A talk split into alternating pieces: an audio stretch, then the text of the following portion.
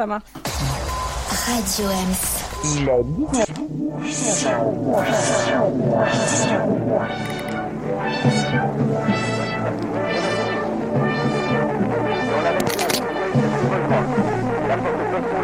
Con, ça ose tout? C'est même à ça qu'on les reconnaît. Quand ils sont tout neufs, qu'ils sortent de l'œuf du cocon, tous les jeunes blancs becs prennent les vieux mecs pour des cons. Quand ils sont devenus des têtes chenues, des grisons, tous les vieux fourneaux prennent les genoux pour des cons. Moi qui balance entre deux âges, je leur adresse à tous un message. Le temps ne fait rien à l'affaire. Quand on est con, on est con. Ait 20 ans, qu'on soit grand-père, quand on est con, on est con. Et vous écoutez l'équipe sauvage sur Radio Web, s'il est 19h, on est en direct. Et donc c'est parti pour une émission spéciale déconfit, comme d'habitude, à la numéro 8 maintenant. Et donc euh, au programme aujourd'hui, bah, des chroniques, nos invités et surtout le retour de Marco. Salut Marco Ouais, oui, euh, je- vous m'avez manqué et réciproquement, j'espère. Tout pareil. Non, Salut, pas, Leïla. pas du tout. Salut Par Franck, contre, on a, euh, ouais. Oui, je suis là, contre, toujours. on a, on- on- ouais, c'est le retour de Marco, mais on a perdu l'heure en, en route. quoi. Oui, voilà, on, interchange hein, parce Voilà. qu'on n'est pas, on n'est pas parfait. Voilà, euh, plein, de- plein de bisous à Laure qui a des d'énormes problèmes de connexion euh, puisqu'elle en a pas. voilà, ça c'est bien dit.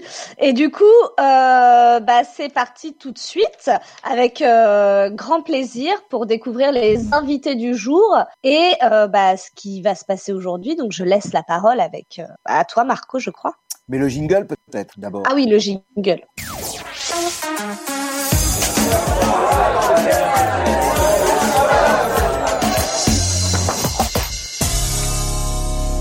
Eh bien, bonjour tout le monde de nouveau. Aujourd'hui, nous accueillons Abdel Awacheria et Joachim Daniel Dupuis. Abdel est biologiste au CNRS et, Dan- pardon, Joachim est philosophe. Ils ont commis tous les deux un ouvrage fort passionnant. Euh, on a eu l'occasion euh, de se parler déjà sur Cinédrome euh, à l'occasion de l'émission sur l'âge de cristal. Le bouquin s'appelle La biopolitique vue du cinéma paru euh, chez l'Armatan. Bonjour Abdel, bonjour Joachim, vous m'entendez Bonjour. Bonjour. Bonjour. Ah, bah, Merci voilà. pour la Bonjour et bienvenue. Oh, c'est la, c'est la magie, c'est la magie de la technique quand ça marche, c'est formidable. Voilà. Alors, vous avez commis euh, non seulement ce bouquin, mais euh, tout récemment, euh, à l'occasion, si je puis dire, de la crise du coronavirus, vous avez euh, pondu euh, euh, deux articles sur le site The Conversation. Euh, le premier qui s'appelle Bienvenue à Coronaland vers une zombification de l'humain et euh, de oui c'est ça euh, que je dise pas de conneries quand même. Et le deuxième fenêtre sur cours vivre et penser sous un dôme. Voilà. Alors donc euh, on voulait euh, vous questionner euh, euh, évidemment à, à l'endroit non seulement de, de là où vous êtes chacun, c'est-à-dire euh, d'un côté le biologiste, de l'autre côté le philosophe et notamment le philosophe spécialisé en cinéma et qui a travaillé la question du zombie, mais aussi de ce que vous faites ensemble, ça va de soi. Donc on a un certain nombre de, de petites questions à, à formuler euh, euh, qui vous concernent. Donc et on va commencer par une chose très très simple euh, dans cette dans la gestion gouvernementale, dans, dans cette nouvelle gouvernementalité qui prend forme à travers la gestion de la, des, des pandémies. On peut se poser la question est-ce que on va vers un vers un monde aux relations totalement désincarnées? Je- Vas-y, Joachim, je te laisse. euh. Ah là renvoie la balle. ah, c'est pas facile, hein, c'est Ça pas facile. commence fort. Euh, Peut-être. Merci, c'était une bonne réponse. C'était Radio M. Euh, en tout cas, une chose est sûre, c'est que si euh, si le, la domisation, si on peut dire, continue, il viendra un moment où l'humain euh, n'aura plus sa sa place et d'une certaine manière, on mourra tous d'asphyxie. Voilà. Hum, hum. Donc enfin, on, on, on, reviendra. Oui, pardon. Si tu veux ajouter quelque chose, Abdel, bien évidemment. Ouais, moi j'aurais j'aurais une vision qui serait peut-être un peu plus nuancée, c'est-à-dire que moi j'ai quand même le sentiment qu'avec euh, cette désincarnation numérique, on ouvre quand même la possibilité, la voie des connexions lointaines. Et euh, pendant le confinement, on a un certain nombre à avoir été content en fait de pouvoir se connecter à des personnes qui étaient très loin, dans des pays étrangers. Donc encore une fois, est-ce qu'on ne doit pas réfléchir à pas caricaturer euh, la réalité, y compris de la déshumanisation et de la, dés de la désincarnation? Oui, oui, d'accord.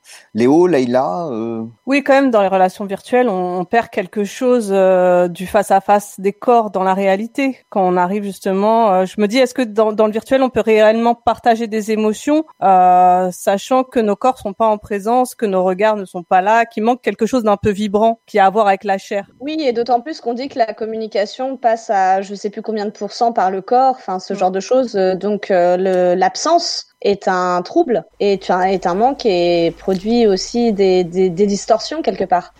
Je pense qu'on sera tous d'accord pour dire que il vaut mieux communiquer euh, par Zoom ou par Jitsi ou par Skype que pas de communication du tout. Après, il vaut mieux se voir en vrai, parler de corps à corps avec tout ce que ça implique, plutôt que, que de se retrouver devant un écran, évidemment. Mais la, problématique euh, telle que je la comprends est celle de l'absence de communication. Si on, on, rapporte les choses à une absence de communication, toute communication est meilleure. Oui. Mais quel est le risque à, à vouloir se privilégier, quoi, à se préserver en restant tout le temps dans une communication qui serait virtuelle? Quel est le risque pour l'individu à terme? On, on, voit bien que ok sur une semaine, deux semaines ça marche, mais sur un an, deux ans, trois ans ça ferait quoi? Vas-y Joachim si tu veux. Donc on peut voir les choses de deux façons. Soit effectivement une nouvelle communication se met en place et c'est une communication virtuelle qui euh, peut-être laisse un peu de place, je dirais, à, à, à de nouvelles émotions, à une sorte de, de, de réinvention de, de la de l'émotion, euh, voire peut-être même du corps à corps, hein, un corps à corps qui soit euh, purement lié à l'apparence, ou bien, euh, c'est la deuxième perspective, euh, il y a la possibilité, puisqu'on n'est pas complètement enfermé, de pouvoir communiquer, certes, dans la réalité via un masque. Donc ça, ça crée peut-être aussi d'autres modalités du rapport au corps. Ça en tout cas limite peut-être la, la dimension, euh, j'ai dit libidinale, c'est-à-dire la dimension du désir. Mais euh, mais moi, ce que ce qui m'inquiète le plus en fait dans, dans cette nouvelle perspective, c'est une espèce de, on perd l'habitude en fait de communiquer, voire on perd l'habitude d'être dans un rapport réel effectivement, et, et vient un moment où on perd la notion du temps en fait. On ne sait plus euh, quand, enfin quel jour on est, euh, ce qu'on doit faire. Euh, ah, bien sûr, on peut être en télétravail et avoir une charge de travail, mais après le l'action faite, eh bien on est un peu perdu. Et, et c'est ça qui m'inquiète le plus en fait. C'est la, la, le temps en fait, il est aussi dans, dans l'action du corps et le fait de rester enfermé, ça effectivement bouche en quelque sorte le temps, voire même ça en quelque sorte là, ça le fracture, voire même ça, ça le ça l'interrompt complètement. Hmm. Et j'ajouterais que le rapport au temps, en fait, est, aussi remis en cause par le rapport à la spatialité. Et là, on l'a bien vu avec le confinement, le fait de rester chez soi dans une forme d'immobilisme, ça remet non seulement en question le, le rapport au temps, mais aussi euh, le rapport aux autres, l'isolement. Ça, ça ramasse énormément de notions, en fait, qui constituent l'individu tel qu'il a l'habitude de se pratiquer dans un collectif. D'accord. Et, et, et est-ce qu'on perd pas aussi un rapport au plaisir? Parce qu'on voit bien quand même que c'est pas la même chose de partager un apéro en live que de partager un apéro euh, sur Skype. Ça c'est sûr. Pourquoi est-ce que quelque chose qui passerait par le corps comme le plaisir culinaire, eh ben il a pas, il prend pas la même euh, amplitude et dimension en virtuel? Bah, je pense qu'il y, y, a une dimension de cognition incarnée, pour reprendre une expression de Boris Cyrulnik, à savoir que euh, l'intelligence, elle n'est pas seulement mentale ou spirituelle entre guillemets, mais elle est aussi incarnée dans un corps. Elle est affective, elle est émotionnelle, sensorielle, et toutes ces formes d'intelligence multiples, elles se stérilisent lorsqu'on est face à un écran et, et qu'on investit des dimensions purement euh, numériques. Donc cette dimension de cognition incarnée, que le fait d'évoluer et de faire communauté dans le monde réel, on a besoin de son corps pour apprendre, on a besoin de son corps pour interagir et pour percevoir. Cette dimension-là, elle disparaît ou elle est, euh, effacé pour beaucoup. Euh, je, me permets de, de rebondir là-dessus euh, et de faire un parallèle euh, bah, aussi avec ce qui, ce qui est votre objet entre guillemets de réflexion. Du coup, est-ce qu'on n'est pas tous devenus un peu des zombies? Parce que on est un peu tous morts quelque part bah, avec ce manque, ce manque de relations, ce manque de choses qui ne fait plus appel à, à nos sens et quelque, enfin voilà, ou en tout cas on a mis en sommeil. Mais est-ce qu'il n'y a pas une espèce de zombification quelque part? Ben, Tout à fait. on est, en fait, d'une certaine manière, on est, euh, comme on est soumis aux, aux, machines virtuelles, on est aussi d'une certaine manière constamment euh, euh devant, comme une sentinelle devant l'écran. Et euh, d'une part on ne dort plus. Ou en tout cas enfin en tout cas la, la, moins bien. Moins bien euh, mais surtout l'énergie qui est normalement une énergie qu'on peut contrôler par euh, la, la, la, décision de, de, faire ou de ne pas faire une action, avec les, les, la virtualité, notamment celle du travail, elle nous est enlevée. C'est-à-dire que euh, nous voilà euh, devant l'obligation de suivre une conversation de travail, une, une, une, réunion pendant trois ou quatre heures, en sachant que ça va nous épuiser puisqu'on ne peut pas partir, on ne peut pas aussi, dans, dans le cas d'une réunion, enlever la vidéo. Et euh, il y a quelque chose de l'ordre de euh, l'emprise ou la prise du capital en quelque sorte sur nous. Et ça, c'est quelque chose qui euh, a été d'une certaine manière développé par Jonathan Crary, euh, qui a réfléchi en fait à cette à cette emprise du capitalisme sur nous. Et c'est une emprise de plus en plus, euh, je dirais, virtuelle. Et, euh, et, et, elle a des effets, je dirais, euh, d'autant plus euh, euh pervers que euh, nous sommes dans des conditions actuelles euh, difficiles, donc avec le Covid-19. Voilà.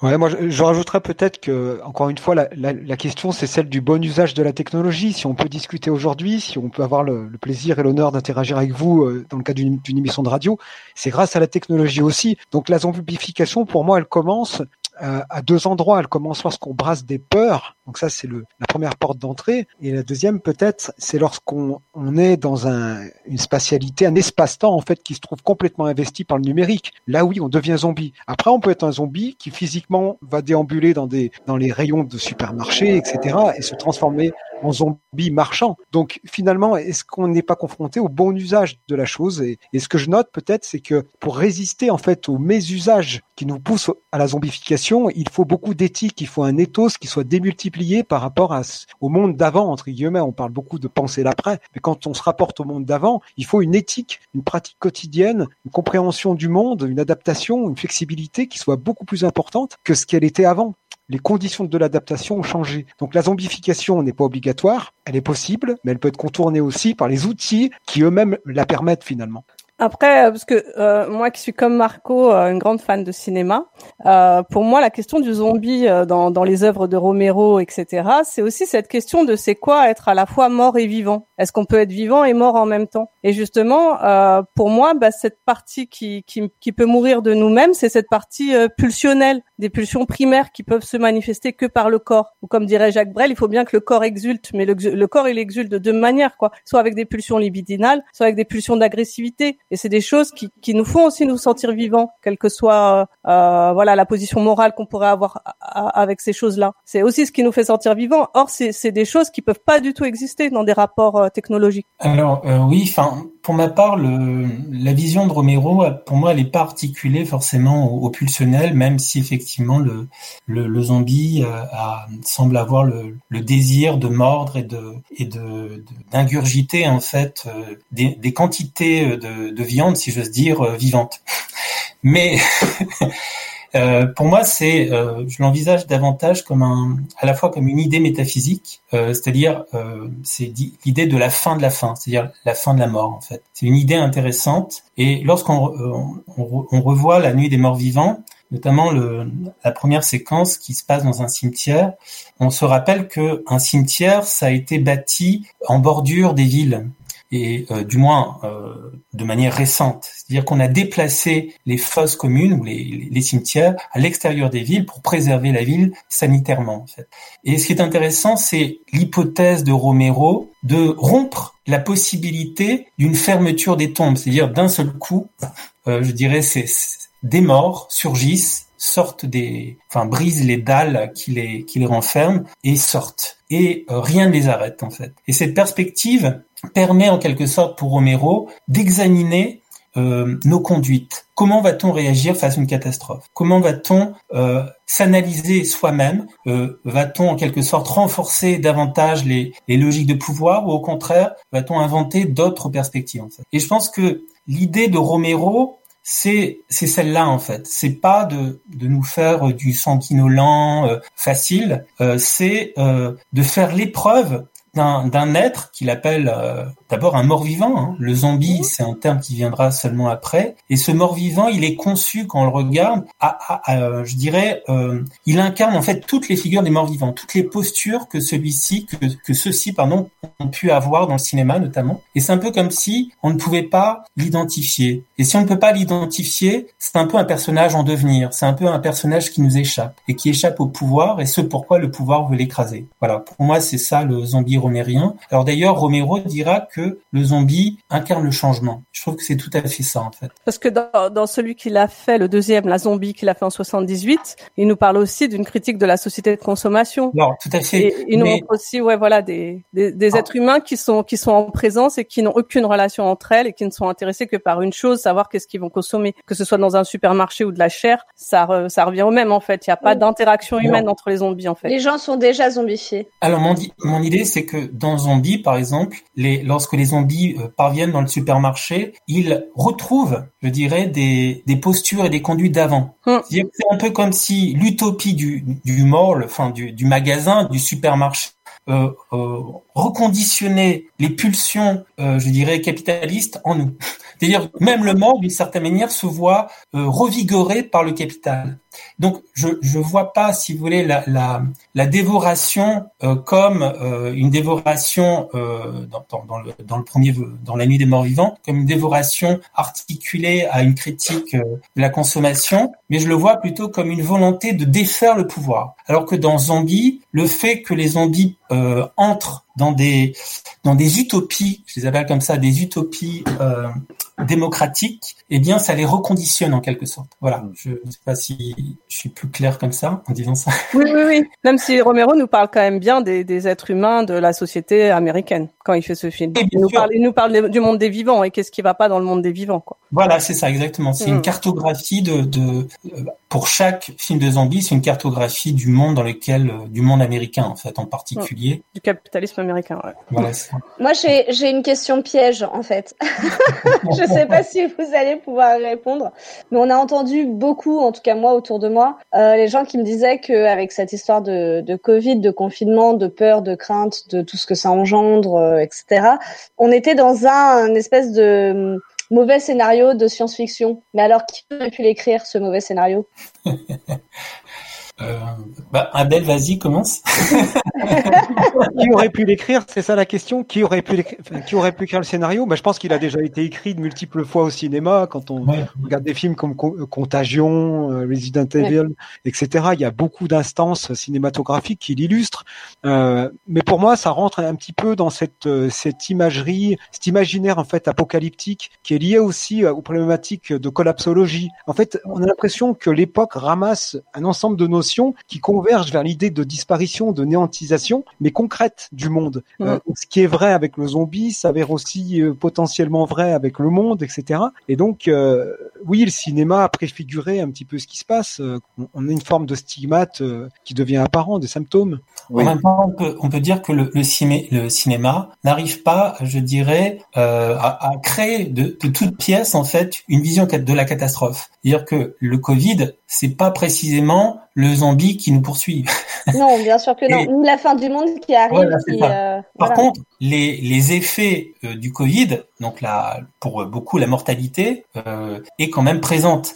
Mais le, le, ce, qui, ce qui est intéressant, c'est de voir que on est tellement influencé par le cinéma que finalement on veut lire euh, les événements du présent à travers le cinéma. Alors plutôt que de, de dire que le cinéma dit n'importe quoi, on pourrait plutôt voir qu'il permet de créer des analogies, de permettre de penser des rapports nouveaux, voire même de, de, se, de créer des distanciations, mais pas, cette fois pas sociales, mais intellectuelles. Oui, il a un caractère aussi initiatique en fait. Il nous prépare peut-être aussi un peu à la catastrophe psychologiquement. Alors, je dirais que les films des années 70 sont plus intéressants. Je pourrais vous en donner quelques-uns, non pas seulement euh, Logan's Run, mais je pense par exemple à Phase 4 de Saul Bass, qui est Mhm. un film extraordinaire qui envisage la catastrophe qui est euh, matérialisée par un événement cosmique qui euh, bouleverse en fait l'écosystème planétaire et fait en sorte que les fourmis, euh, qui sont normalement des espèces différentes, s'allient pour entre guillemets dominer la Terre.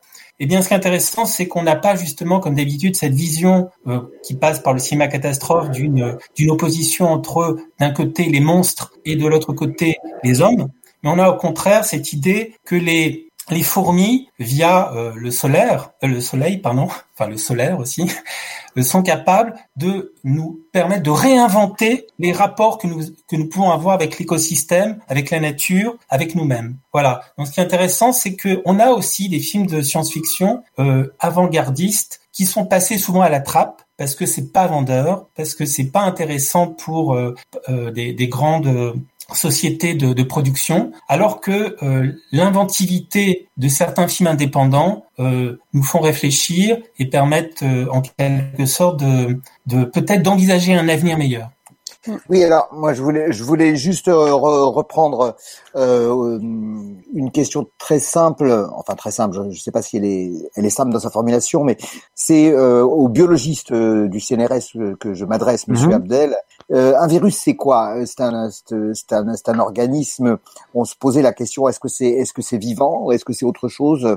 C'est une particularité en tant que telle du virus. Est-ce que est-ce qu'un virus c'est quelque chose de mort vivant? Alors je dirais pas que c'est mort-vivant. euh, Nous sommes mort-vivants. Si, Oui, si, si on part dans cette direction, je, je, je dirais un chiffre 60 millions. 60 millions, c'est pas le, le nombre d'habitants en France, c'est le nombre de cellules qu'on a perdues dans chacun de nos, de nos corps depuis le départ de la conversation, il y a à peu près 20 minutes. Donc on perd en permanence des cellules qui se suicident au bénéfice de l'organisme. Donc nous sommes l'apoptose. L'apoptose. C'est donc la multiplication des cellules et le suicide programmé des cellules, c'est ce qu'on appelle l'apoptose. Et donc, on est littéralement, nous sommes littéralement des morts vivants. Pourquoi t'appelles ça suicide? Parce que ce sont des cellules, en fait, qui Pourquoi reçoivent... c'est pas la fin de programmées- vie Pourquoi c'est le, sont- le suicide Non, mais elles sont programmées pour ça, C'est tout. fin Parce qu'elles sont, parce qu'elles sont pas tuées. Ah non, non, c'est pas de la sénescence. C'est vraiment du suicide programmé. Si tu regardes tes mains, en fait, tu t'aperçois qu'il y a un espace interdigital entre les doigts. Et ben, lors Mhm. du développement embryonnaire et fœtal, tu as eu suicide des cellules qui étaient interdigitales. Sinon, tu serais né avec des pieds, des, des, enfin, des pieds et des mains palmés. Donc, c'est réellement un suicide, un, un Mhm. principe actif, un processus actif, en fait, d'autodestruction.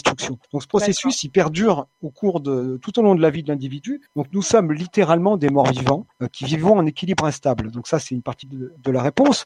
Après, elle- la question que tu poses, Ma- Marco, elle est vraiment intéressante parce qu'elle ramène aussi au, au problème de définir ce qui est vivant par rapport au non vivant. Est-ce qu'on a réellement besoin de seuiller ce qui est vivant et ce qui est non vivant Dans, dans ta question, l'implicite, l'inconscient, c'est de dire qu'on peut séparer une sorte de monde minéral d'un monde qui serait vivant. Or, toutes les, les découvertes en biologie en particulier depuis une dizaine d'années montrent que ce n'est pas vrai. On a une forme de continuité qui se fait depuis le monde minéral jusqu'aux animaux, jusqu'aux végétaux, etc. Donc les virus font partie de ce gradient de forme de vie. C'est ce que Thomas Ims, un, biologiste du Muséum d'histoire naturelle de Paris, en fait, a, formulé de manière assez élégante sous le terme d'infravie et de vivant sans frontières. Il n'y a plus d'utilité d'essentialiser ce qui est vivant et non vivant, de dresser des catégories. Le virus est un parasite. Il a une portion de son cycle de vie qui le conduit en fait à parasiter des cellules hôtes qui ont l'air plus sophistiquées que lui. Mais c'est pas l'intégralité de son cycle de vie. C'est le cycle du virion. C'est la partie qui correspond au virion.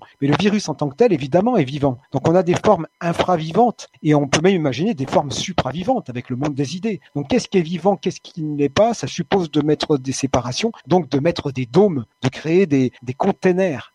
Eh ben, on. Alors, vous restez avec nous, bien sûr, euh, parce que euh, la, la discussion va se poursuivre dans notre euh, chronique suivante qui s'appelle La gueule ouverte. Franck? Jingle.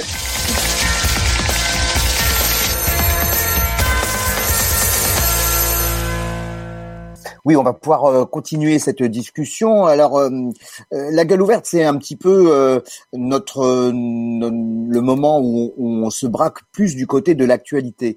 mais vous allez voir que tout ça est quand même assez lié. C'est-à-dire que toute cette crise de, depuis le, la mise en place de l'état d'urgence sanitaire, le confinement et ainsi de suite, effectivement rejoint ce que disait tout à l'heure Joachim. Je crois, c'est effectivement la catastrophe. C'est pas seulement ou nécessairement ou même euh, essentiellement le virus, c'est d'abord aussi comment on y répond.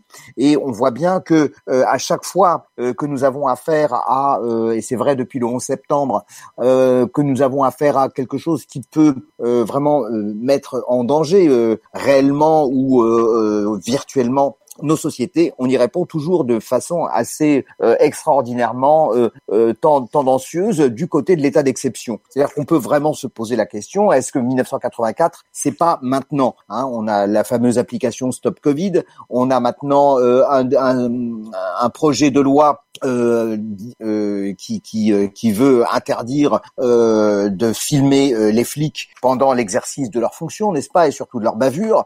On a une loi Avia contre la haine sur Internet qui est en train de mettre en danger tout, tout simplement la liberté d'expression. Donc on a tout un ensemble de dispositifs qui sont assez inquiétants.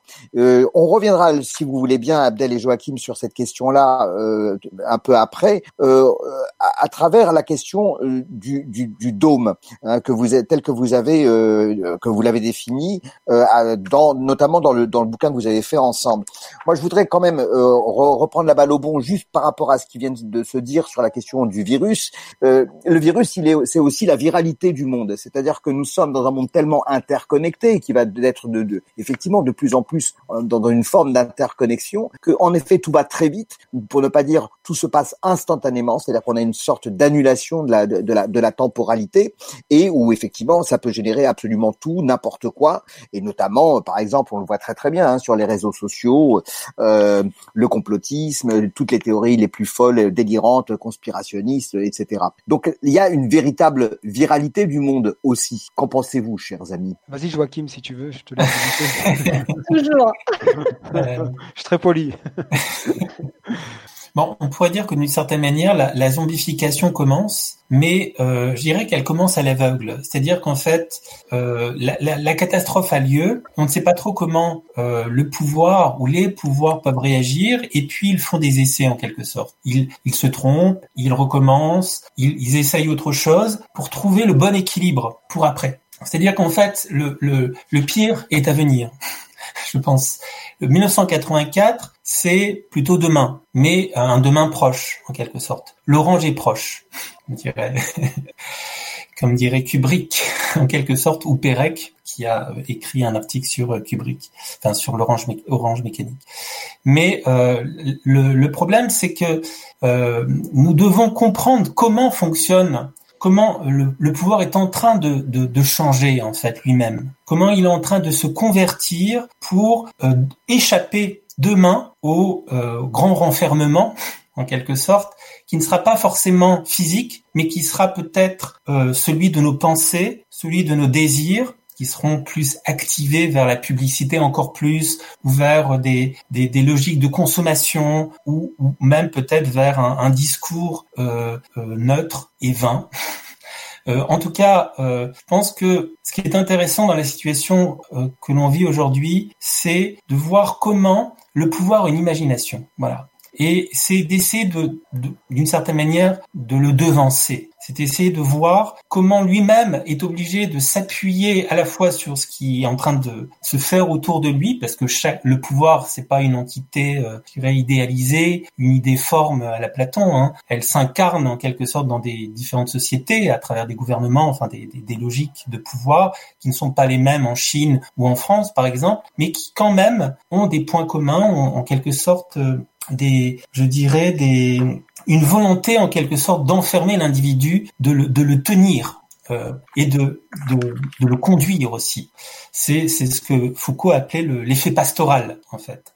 Voilà. Enfin, ah, moi, je, nuancerais peut-être un peu le propos. Encore une fois, je suis d'accord avec ce que dit Joachim. Je, voudrais juste le compléter en disant qu'encore une fois, on a une question d'usage de, de la viralité entre guillemets, c'est-à-dire que de tout temps, les idées se sont propagées. Euh, il y a eu une noologie, une noosphère en fait, avec des contaminations d'idées. Le problème n'est pas forcément là. Le souci, c'est que ça me dérange pas du tout si la viralité, la contamination, sert à propager des idées qui œuvrent pour le bien de l'humanité. Si on propage euh, l'éthique de la sollicitude et qu'on lui permet de percoler dans toutes les strates euh, et tous les pays, tous les territoires, je suis pour la viralité. Le souci, c'est que y a quand même un prix à payer. Il faut l'accepter, ce prix à payer. Mais je suis ravi qu'il y ait des oasis de fraternité qui se constituent sur du numérique et du viral. Euh, on peut critiquer Twitter, on peut aussi en fait essayer d'habiter les failles des grands systèmes, y compris des Gafa, de manière à faire émerger le meilleur. Alors c'est vrai, je, suis d'accord avec l'idée que oui, les, les, idées se sont toujours propagées assez naturellement euh, sur la planète, mais peut-être pas dans dans une immédiateté aussi euh, aussi importante, importante qu'aujourd'hui. Et, et c'est vrai que ce que moi j'ai comme sentiment, c'est que maintenant, à chaque fois qu'il va y avoir un phénomène majeur, quoi, peut-être depuis le 11 septembre, et ben depuis dès qu'il y a un phénomène majeur, ben quelque chose dans les vidéos qui est vraiment euh, qui est vraiment très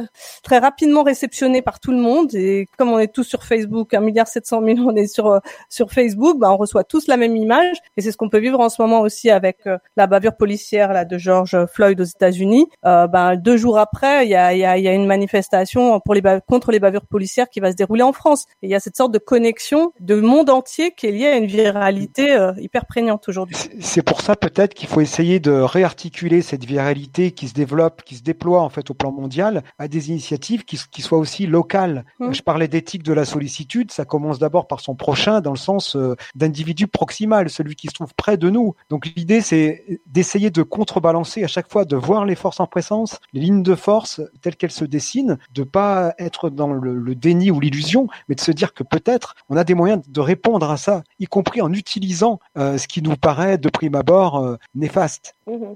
C'est comme un peu infiltrer le système pour mieux le, c'est un, c'est un petit peu vouloir habiter les failles des grands systèmes. C'est une expression que j'aime mhm. bien, c'est-à-dire de se dire que la lumière passe à travers les failles, euh, y compris chez les individus quand ils se constituent et qu'ils tentent de se guérir, mais aussi dans leur positionnement par rapport aux grands systèmes qui sont loin d'être imparfaits et qu'on peut euh, effectivement utiliser euh, pour la sollicitude, l'entraide, l'entraide, l'empathie, ce qu'on peut qualifier de moralement être le bien. Oui, parce que, pardon. Non, vas-y. non, parce que je disais qu'à à, ce rythme-là, eh ben, on, moi, je, je, me sens un peu accablée par euh, par cette empathie que j'ai pour toutes les douleurs du monde, quoi. Je veux dire, avant le confinement, c'était euh, c'était Hong Kong, après c'était euh, ce qui se passait en Chine, maintenant c'est ce qui se passe aux États-Unis. Et moi, je sais que parfois j'ai besoin, en effet, de couper mon mon ordinateur, de le ranger deux jours dans un placard et d'aller faire de la danse avec des copains dans le quartier, hmm. quoi. Parce que voilà, c'est douloureux. Ce que je dirais, vas-y, Joachim. En fait, j'ai le sentiment qu'en fait, la viralité qui effectivement est de plus en plus importante parce que précisément on est de plus en plus connecté, non pas en, termes de quantité mais en termes de fréquence plutôt.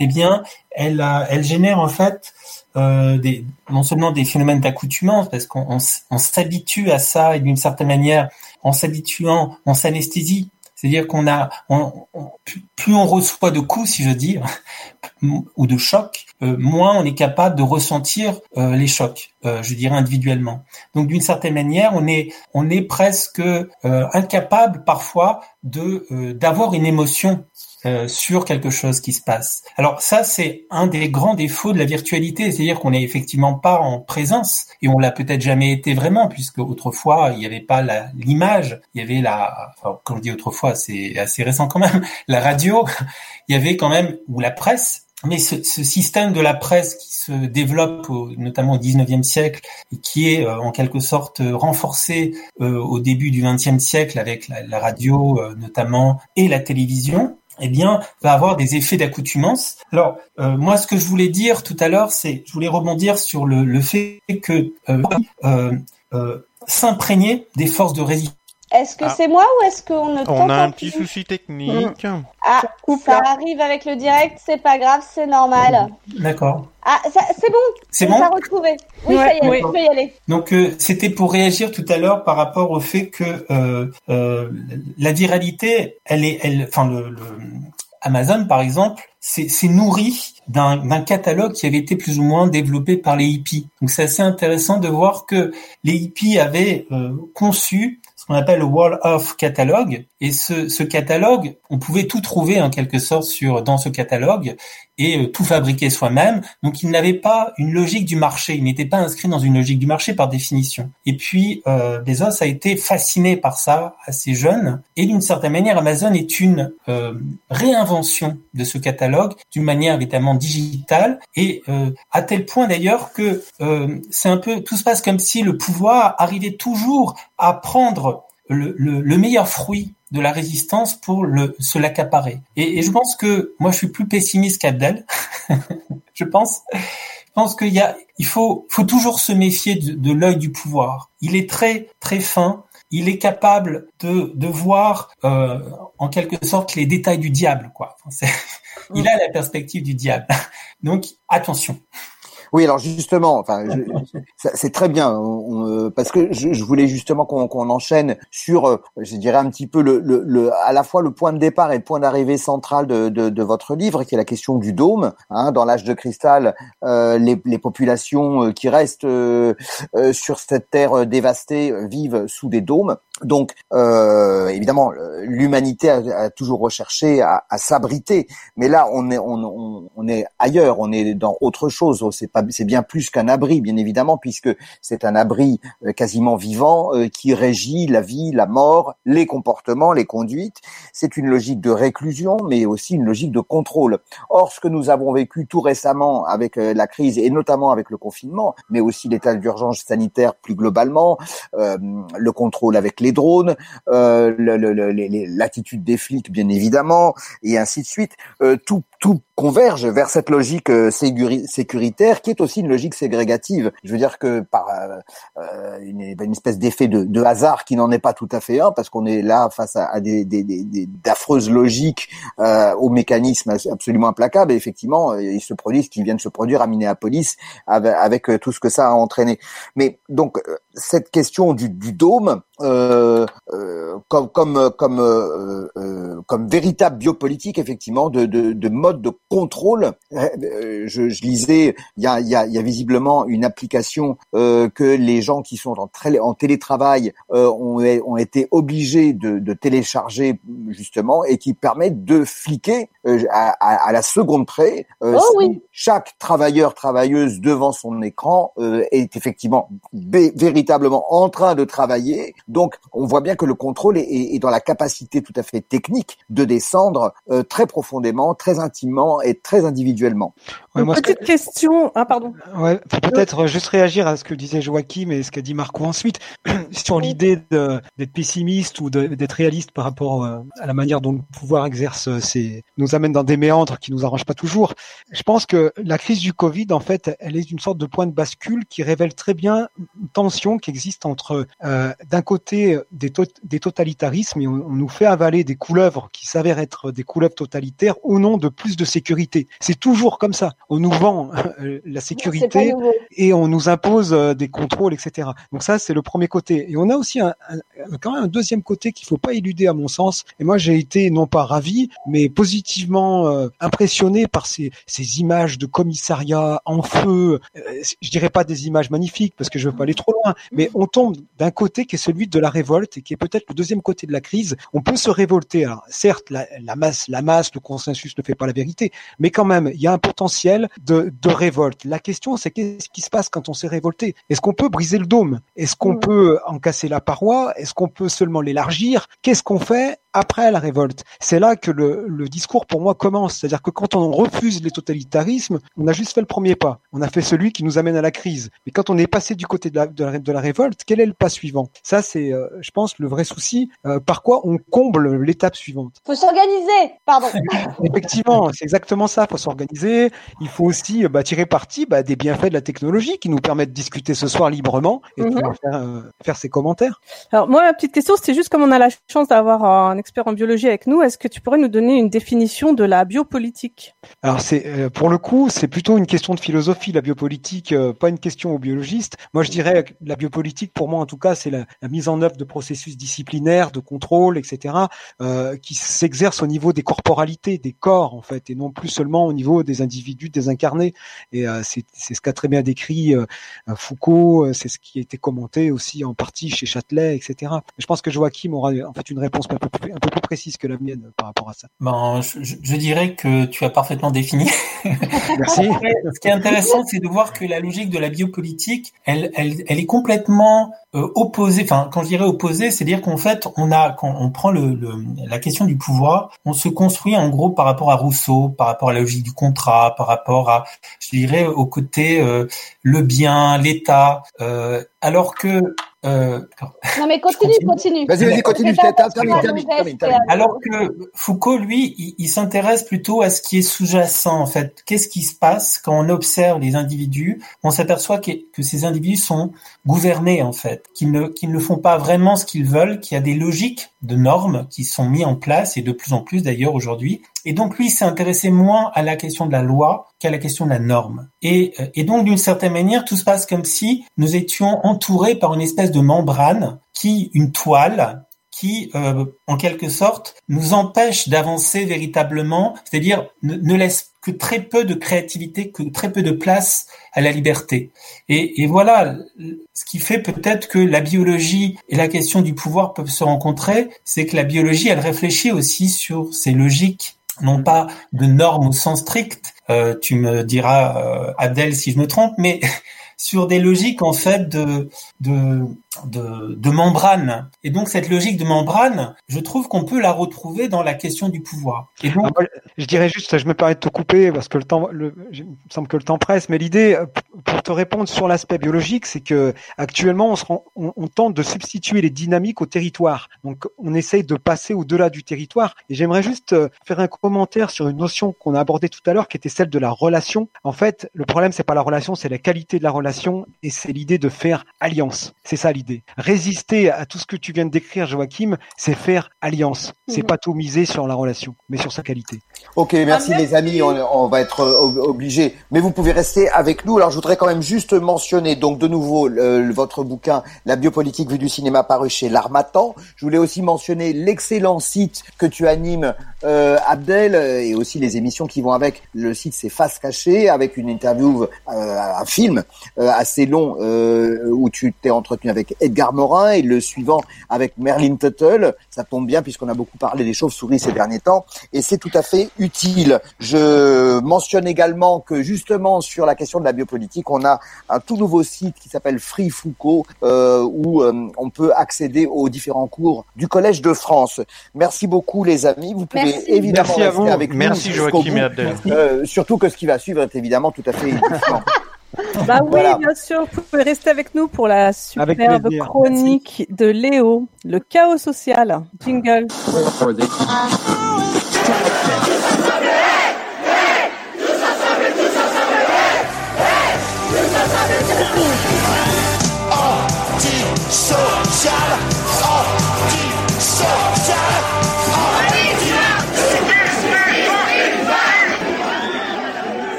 Chers amis et eux, bien sûr, l'heure est grave. La fin du confinement venue, j'ai retrouvé mon terrain de jeu favori. Vous, les gens, quoi. Ah, quel plaisir de revoir des choses étonnantes et parfois révoltantes à tout bout de champ.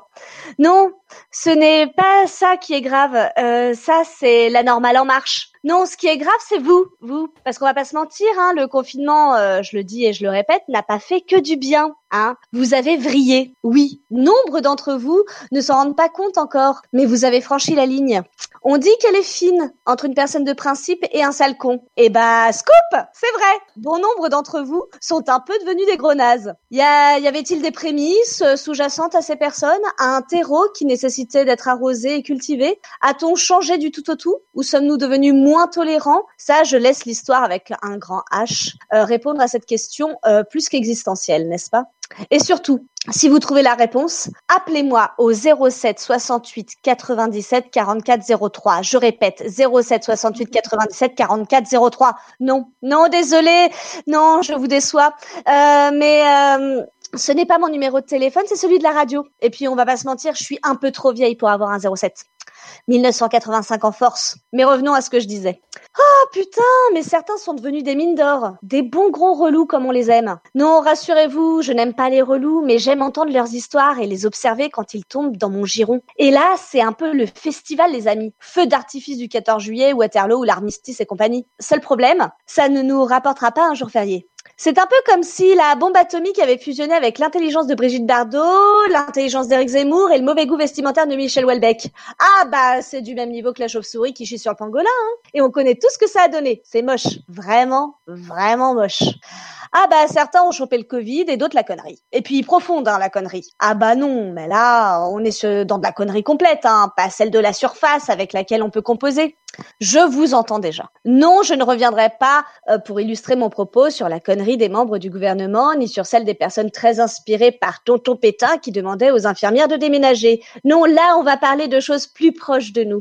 On va parler de ces gens qui maintenant se permettent de se comporter comme, comme des vrais irritables et insupportables bouffons égoïstes et égocentrés. Leur mot d'ordre pourrait être, après moi, le déluge. Bah non, je ne te laisserai pas faire, mon cher petit débile aliéné par ta propre image et ta petite vie ridiculement pourrie. Et on dirait parce que tu n'es pas tombé malade que ça te donne tous les droits. Bon, déjà, désolé, hein, mais les droits et la liberté, on en a plus tant que ça, hein, rien que pour commencer. Et pour te finir, t'as pas fait la guerre non plus. On s'est pas fait bombarder, t'as eu de quoi bouffer, t'es resté tranquillement le cul posé sur ta petite chaise pendant que tu télétravaillais. Pardon du peu, mais j'ai connu plus héroïque. Les migrants ont plus de mérite et de courage que toi. Faut se réveiller. Et puis, ah là là, tu n'étais pas seul à vivre le confinement, je te signale. En passant, euh, la moitié de l'humanité a fait pareil, hein, euh, et souvent dans des conditions plus difficiles. Donc bon, ça devrait suffire à te faire réfléchir. Mais exiger une prise de conscience d'un con, c'est comme essayer d'apprendre à lire à un bébé chat. C'est mignon au début, mais à la fin, c'est ridicule et une perte de temps qui sert à rien. En 2020, tu sens bien le changement de paradigme. Le feignant, c'est le nouveau résistant. C'est Jean Moulin qui doit se retourner dans sa tombe avec tous ses copains. Non mais la honte, quoi. Alors oui, oui, c'est vrai, c'était parfois difficile. Euh, et pas franchement marrant. Mais deux mois dans ta vie, ça n'excuse pas toutes tes futures conneries. Tu sais, au bout d'un moment, l'excuse du confinement aura une fin. Et là, tu te retrouveras tout seul. Et moi, je serai là pour te juger. D'ailleurs, j'ai déjà commencé. Oups. Je suis parfois un peu en avance sur mon temps. Alors voilà, Cher vous, qui vous permettez de parler aux gens ou à vos amis parfois comme à des merdes, d'exiger au lieu de demander, essayez un peu de décoller vos yeux de votre nombril et de concerter les avis et de respecter un peu le collectif, composé de gens qui vous entourent, parce que quand je vous entends vous exprimer, j'ai franchement envie de vous en mettre une. Parle meilleur, putain, ça te fera du bien et à nous aussi. Et toi, petite pain bêche, dilettante et prétentieuse de mes deux, t'arrives quelque part, tu crois que tout est dû et que les gens sont à tes ordres. Mais tu t'es cru où? T'es pas dans Beverly Hills Hein? Petite pouffe Ici, c'est la vraie vie. Et soit dit en passant, on en a rien à foutre de toi, de ton emploi du temps. Tu veux avoir des copains? Faire des projets en collectif? Bah tu sais quoi, commence déjà par l'être collectif et après on en reparlera. Tiens tes engagements et après tu viendras donner des leçons et possiblement rendre les coups qu'on t'aura mis dans la gueule. Mais si tu réussis à opérer le changement et à vraiment ressortir de ton état de connerie, tu ne diras rien. Ou plutôt si, tu diras merci à ceux qui t'ont supporté pendant ton état de décrépitude cérébrale et égocentré avancé. Une fois que ce gentil constat est posé, que peut-on faire lorsque l'on rencontre cette personne zombifiée par la connerie J'aimerais enjoliver et vous dire que ce n'est qu'un état passager. Ah, malheureusement, je ne peux rien affirmer à ce stade de l'enquête menée avec beaucoup de sérieux et de preuves à l'appui. Donc, tristement, je dirais qu'on ne peut pas y faire grand chose. Et puis, perso, je vous conseillerais une fois ce comportement décelé de vous éloigner vite. Bah oui, je suis pas scientifique, mais à tous les coups, ça peut devenir contagieux. Vous l'aurez compris, cette semaine, j'ai eu de quoi m'énerver contre le monde entier un petit peu ici, un petit peu là. Ça faisait très longtemps que ça m'était pas arrivé. Mais merci. Grâce à vous, je me souviens maintenant de pourquoi j'ai commencé à écrire cette chronique. J'aurais aimé terminer sur une note plus positive et vous dire que les cons ne le restent pas tous, mais malheureusement et malgré l'espoir d'éveiller quelques consciences avec mes mots, euh, je sais aussi qu'ils sont vains, car les cons ne se reconnaîtront pas et c'est justement ce qui les caractérise. Alors faites attention et gardez les gestes barrières, les vrais, je veux dire, ceux qui vous éviteront de devenir tout ce que je viens de décrire. Voici un proverbe que j'affectionne particulièrement et qui clôturera magistralement cette petite chronique de la haine ordinaire. Souvenez-vous qu'on ne peut pas être et avoir été, mais on peut avoir été con et l'être resté. Allez, courage et bisous. Bravo. Bravo. Bravo. Ah Léo, Bravo, j'aime bien quand t'es bravo. rageuse comme ça. Génial. Bravo, bravo. Merci. Allez, la suite c'est. J'avais un euh, peu besoin de vider mon sac, euh, je dois l'avouer. Et nous passons à la suite. Maintenant, je notre pense très va cher passer Marco. à un grand moment de Voilà. méditation, hein, j'imagine, avec Marco pour le ciné kebab. 10, 9, tout est ok 8, 7, 6, 5, 4, 3, 2, 1, mise à feu.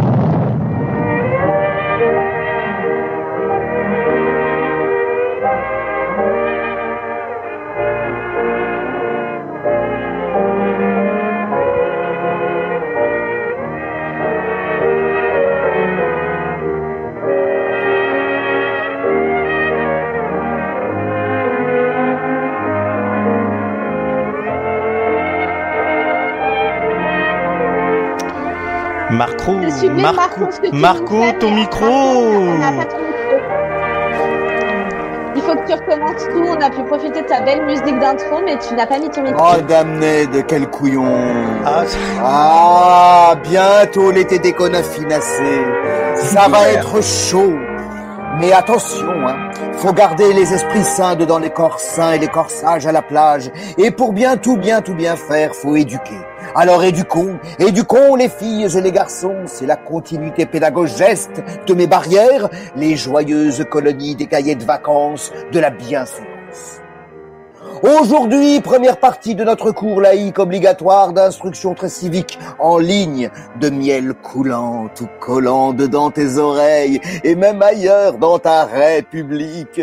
C'est parti à la lenteur de mes lumières, mes bien chers frères, mes bien chères sœurs. Mais attention, faut bien tout bien suivre car le programme, il va être dense, sain, moral, éducatif, chargé comme ta langue des lendemains qui décantent l'apéro déconaffiné. Douane Espère, tu connais Douane Espère Non, bien sûr, car jusqu'ici tu t'es vautré dedans la fange, la débauche, les stupes et la fornication, tout toute parasite, pervers, perverse, ordure, déchet non recyclable que tu es, salaud, salope!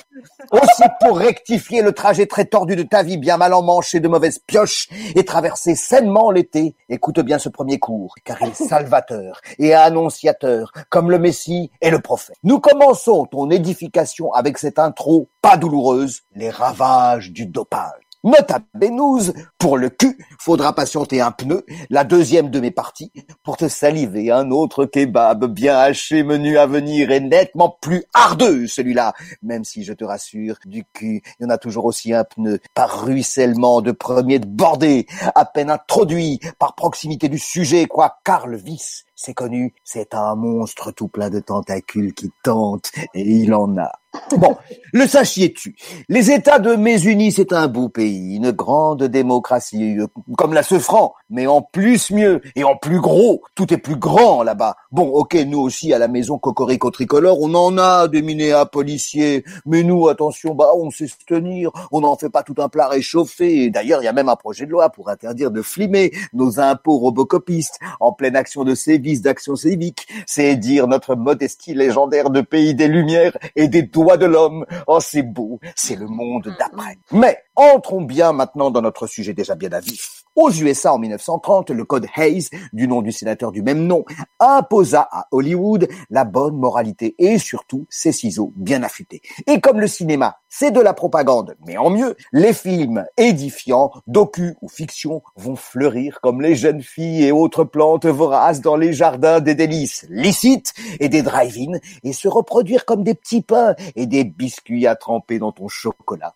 Avec ce grand vent sympa d'ordre et de morale qui durera jusqu'à la fin du macartisme. Mmh, McCarthy, un autre sénateur trop cool. Les gouines, les PD, les queers, les freaks et les rouges n'ont qu'à bien se tenir. Le sexe, la drogue, la révolution, le crime, la délinquance, tout ça, c'est tout pareil et franchement répugnant. Faut sauver le soldat yankee, sans quoi c'est l'anarchie. Mais dans le lot, il y a du diable et dans le détail, il n'y a pas que des films de vraie propagande, non. C'est ambigu hein, comme les histoires de cul. Et oui, dans le gros lot, il y a à piave et à criave, pas que du beurre approuvé, estampillé. Business oblige, il y a des fuites dans la péloche perforée, il y a du kebab zarbi, quoi. Quand même, t'as un doute sur la camelote. Euh, bah, quoi, euh, c'est quoi euh, C'est pour de vrai ou pour de faux C'est de l'art ou du ralouf? À tout bien réfléchir, même dans ta tête embrumée, même avec les pieds de Ramon fumé, oui, je confirme, c'est plutôt cochon. C'est du produit du en même temps, licite, mais qui sent le soufre et le gymnase comme les sujets en syphilis du synopsis. En gros, du CBD avant l'heure. Et tout ça grâce à des cuistots trop margoulins, comme, ben, justement, Dwayne Esper et son épouse Hildegarde Stadi, quel nom, qui co-signe les scénars car c'est connu, dans le cochon, tout est bon. Et les films moraux éducatifs, c'est du filon pour le cinéma d'exploitation, comme un triptypique halluciné de Bosch ou une fresque exhibitionniste tapis bien au chaud dans une église italienne so cattolica, détaillant l'enfer, tandis qu'en face, le paradis garantit l'éternel ennui. Et comme l'éternité dure longtemps, ben question, tentation, tu m'as compris, le choix est vite fait. Bref, je sens que tu brûles, que t'en peux plus, ça tombe bien. Maintenant, faut se finir, n'y a plus le temps. Alors, dans ces sommets de bas-fond du fondement et du sinoche, je cite, et faudra s'en contenter. Attention, faut suivre, prends des notes, sors ta gomme qui frotte et ton crayon qui pointe, c'est des fleurons. Narcotiques 1933 et marijuana 1936, méli de mélo genre fumoir un peu, c'est des choirs beaucoup. C'est les ravages de la dope, la méga spirale infernale, c'est la drogue quoi, la descente aux enfers, le cul y est timide et en annexe, et ça aussi faudra s'en contenter. En 1949, un autre réalisateur, Sam Newfield, continuera à traire la même mamelle avec She Should Have Said No. Elle aurait dû dire non en ses francs. Et tout est dit, tout est dans le titre. Bon bah voilà, pas la peine de s'étendre davantage sur les pitchs, sur les pitchs pardon, de On m'appelle pour l'apéro et là c'est pas du virtuel. Quoi? Tout ça pour ça? Mais quelle arnaque ce kebab Bah ouais, le prochain par contre euh, ce sera du vrai, du dur, du hot and spicy, bien corsé et détaillé. Aujourd'hui la leçon du jour c'était juste pour retenir que ces films très B, Z, on pourrait même dire bzz, annonce les nudies et autres midnight movies des 30 baveuses, 50, 60, 70. Et ça tombe bien pour le prochain cours, notre programme éducatif. Il va s'enfoncer carrément brutal, comme Pascal, dans le, dans le sujet tout rose et sans lésiner sur les fétiches, les cuirs, les chaînes et les latex, les totems et les tabous. Oh, vivement le prochain kebab. J'en ai déjà l'eau à la bouche. Prière Écoute mon cœur qui bat, laisse-toi faire. Je t'en prie, ne sois pas farouche. Quand me vient l'eau à la bouche.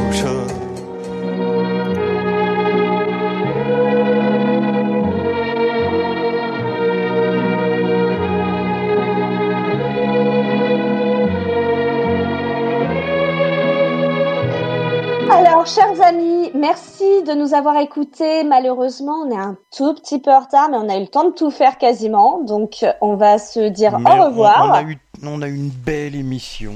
Merci à Adèle et. Joachim. Et des beaux Tout à fait. Merci à vous d'être restés avec nous, et de nous avoir Merci à vous pour cette excellente émission. C'est super, un vrai plaisir. Merci à tout le monde. Au revoir. Voilà, Merci. Et bon. puis, ben, on se retrouve la semaine prochaine avec tous les auditeurs et on compte sur vous et on vous fait plein de bisous. Bonne soirée. Au revoir. Quand ils sont tout neufs, qu'ils sortent de l'œuf du cocon, tous les jeunes blancs becs prennent les vieux mecs pour des cons. Quand ils sont devenus des têtes chenues, des grisons, tous les vieux fourneaux prennent les genoux pour des cons. Moi qui balance entre deux âges, je leur adresse à tous un message. Le temps ne fait rien.